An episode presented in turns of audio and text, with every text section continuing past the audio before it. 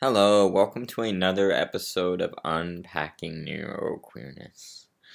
Today, I wanted to talk about time blindness, which is something that is associated with ADHD, and I think it's one of the things that um, are most, uh, one of the most unknown or um, unheard of in when we talk about in the general world out there in terms of, you know, media and movies, which tend to have very stigmatized presentations of neurodivergence from the start, which leads to like so much of the stigma that we have in society nowadays. But I feel like, particularly certain aspects of ADHD, such as time blindness, there's not enough awareness and education about because I see a lot of ignorance on it.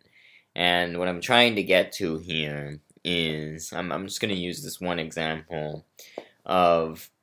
Well, first, okay, before I, I come out with any examples, I'm going to explain a little bit about what time blindness is. And I'm going to use an example of how it affects me personally. But of course, every neurodivergent person is different, and so time blindness is going to affect every neurodivergent person differently.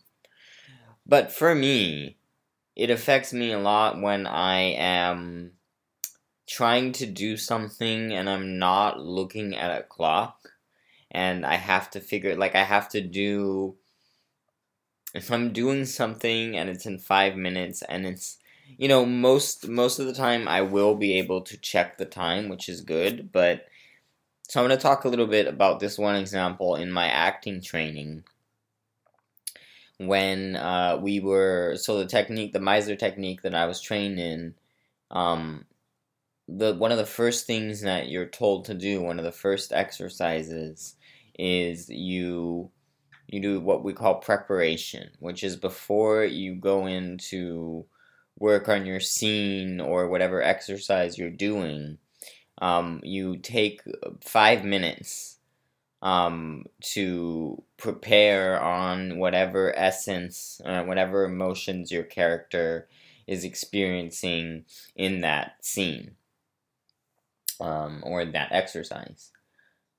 So the thing is, like, because, like, you start preparing and you have to be, you can't be checking the clock because if you're checking the clock a lot, it's going to throw you off of your preparation.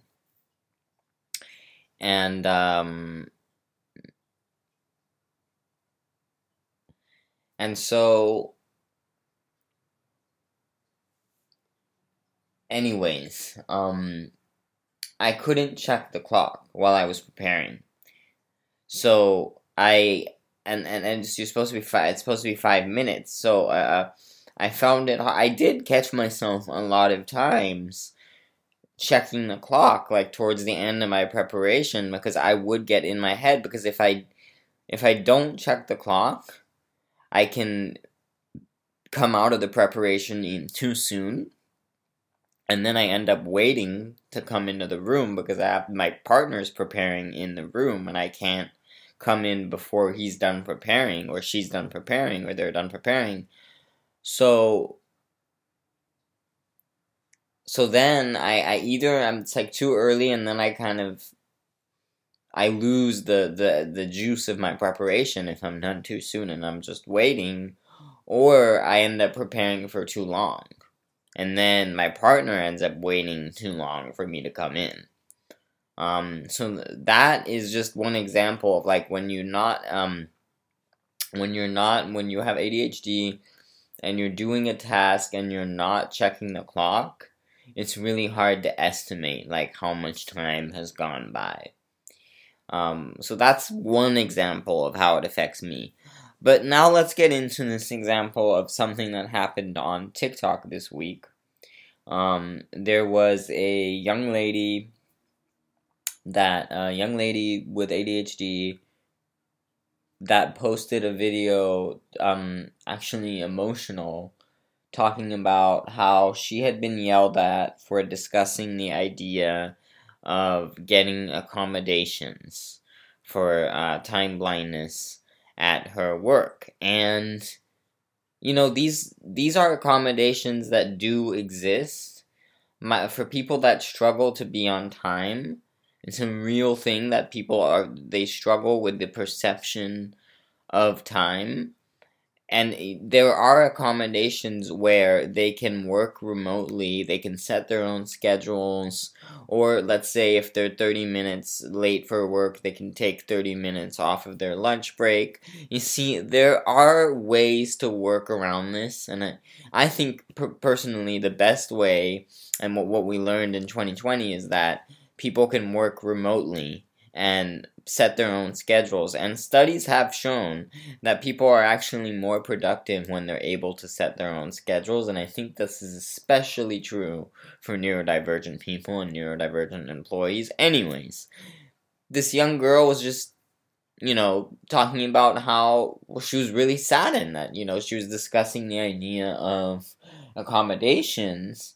And and she was just getting yelled at and being and she was told that she would never succeed um you know without being on time or whatever. J- just very gaslighting you know instead of like oh well maybe you know you could try to set your own schedules you know you can make it in a way that it you know make accommodations uh, or, or ask for accommodations that work for you that you're still able to produce the same amount of work as your peers but you're working in spurts. You're working um not in a like a standard schedule like everyone else.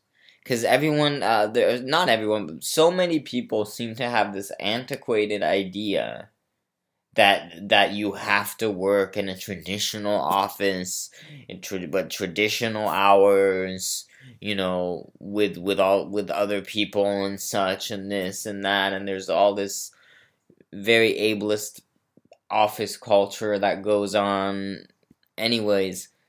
Like we need to open ourselves to like the new world, the new realities, and different ways of being and thinking, and that means different ways of working as well, and allowing people to set their own schedules, um, and you know, not not necessarily be trying, you know, trying to fit these molds that they don't really fit. You know, this is a huge thing, and um, basically, I was I was astounded that instead of getting support, when she was getting some, but not, no, it was, she was getting mostly hate. I was just astounded. Instead of people like educating themselves and oh, let me learn about time blindness. Let's let's see how how can we make uh, offices more accommodating to people with time blindness. But no, everyone is just jumping on her and calling her lazy and you know, saying that um, she needs to try harder, that she needs to just be on time and just set alarms. And it's like, great, alarms might work well for some people, but not everyone experiences time blindness in the same way. And some people can't just fix the, the these problems with alarms. And and we need to stop putting the blame of this because I see so many people, even disabled people themselves, with internalized ableism, saying that they need to change, that it's their responsibility to change, because that's what they're being told their whole lives by this system, by this capitalist neuronormative system these these systems that we have in place are constantly telling people that they it's their responsibility that they need to produce even disabled people that it's on them to change and it's not. Quite honestly on my very very very firm solid opinion and I many others agree with me it is not the responsibility of the disabled person to change. It is the responsibility of society to be more accommodating to disabled people. Forcing disabled people to change is an inherent is an inherently ableist perspective. It is inherently ableist, and I was astoundedly disgusted by the amount of hate that I saw this young girl get on TikTok, including from progressives that you would think would be more educated and would be more aware of these topics. But no, it seems like even amongst progressive people in progressive cities, in progressive communities, ableism is so normalized. It is so disgustingly normalized. And I and then there are people that are quick to try to justify their ableism when they realize it's ableism and one of the main things that people threw out there trying to justify this was that uh, they had watched other videos from the creator, the original creator, that was asking for accommodations for time blindness. That she had, um, where she was expressing some problematic views in terms um, of abortion and LGBT rights. And I don't agree with these other views that she has expressed but that doesn't mean that we we can that that anyone has the right to discredit her disabilities and her need for support. And uh, as many say the the uh, broken clock is still right twice a day. And you know like we got to see this person as a person. Like they might have problematic views that we don't agree with. I certainly don't agree with these other views that she holds.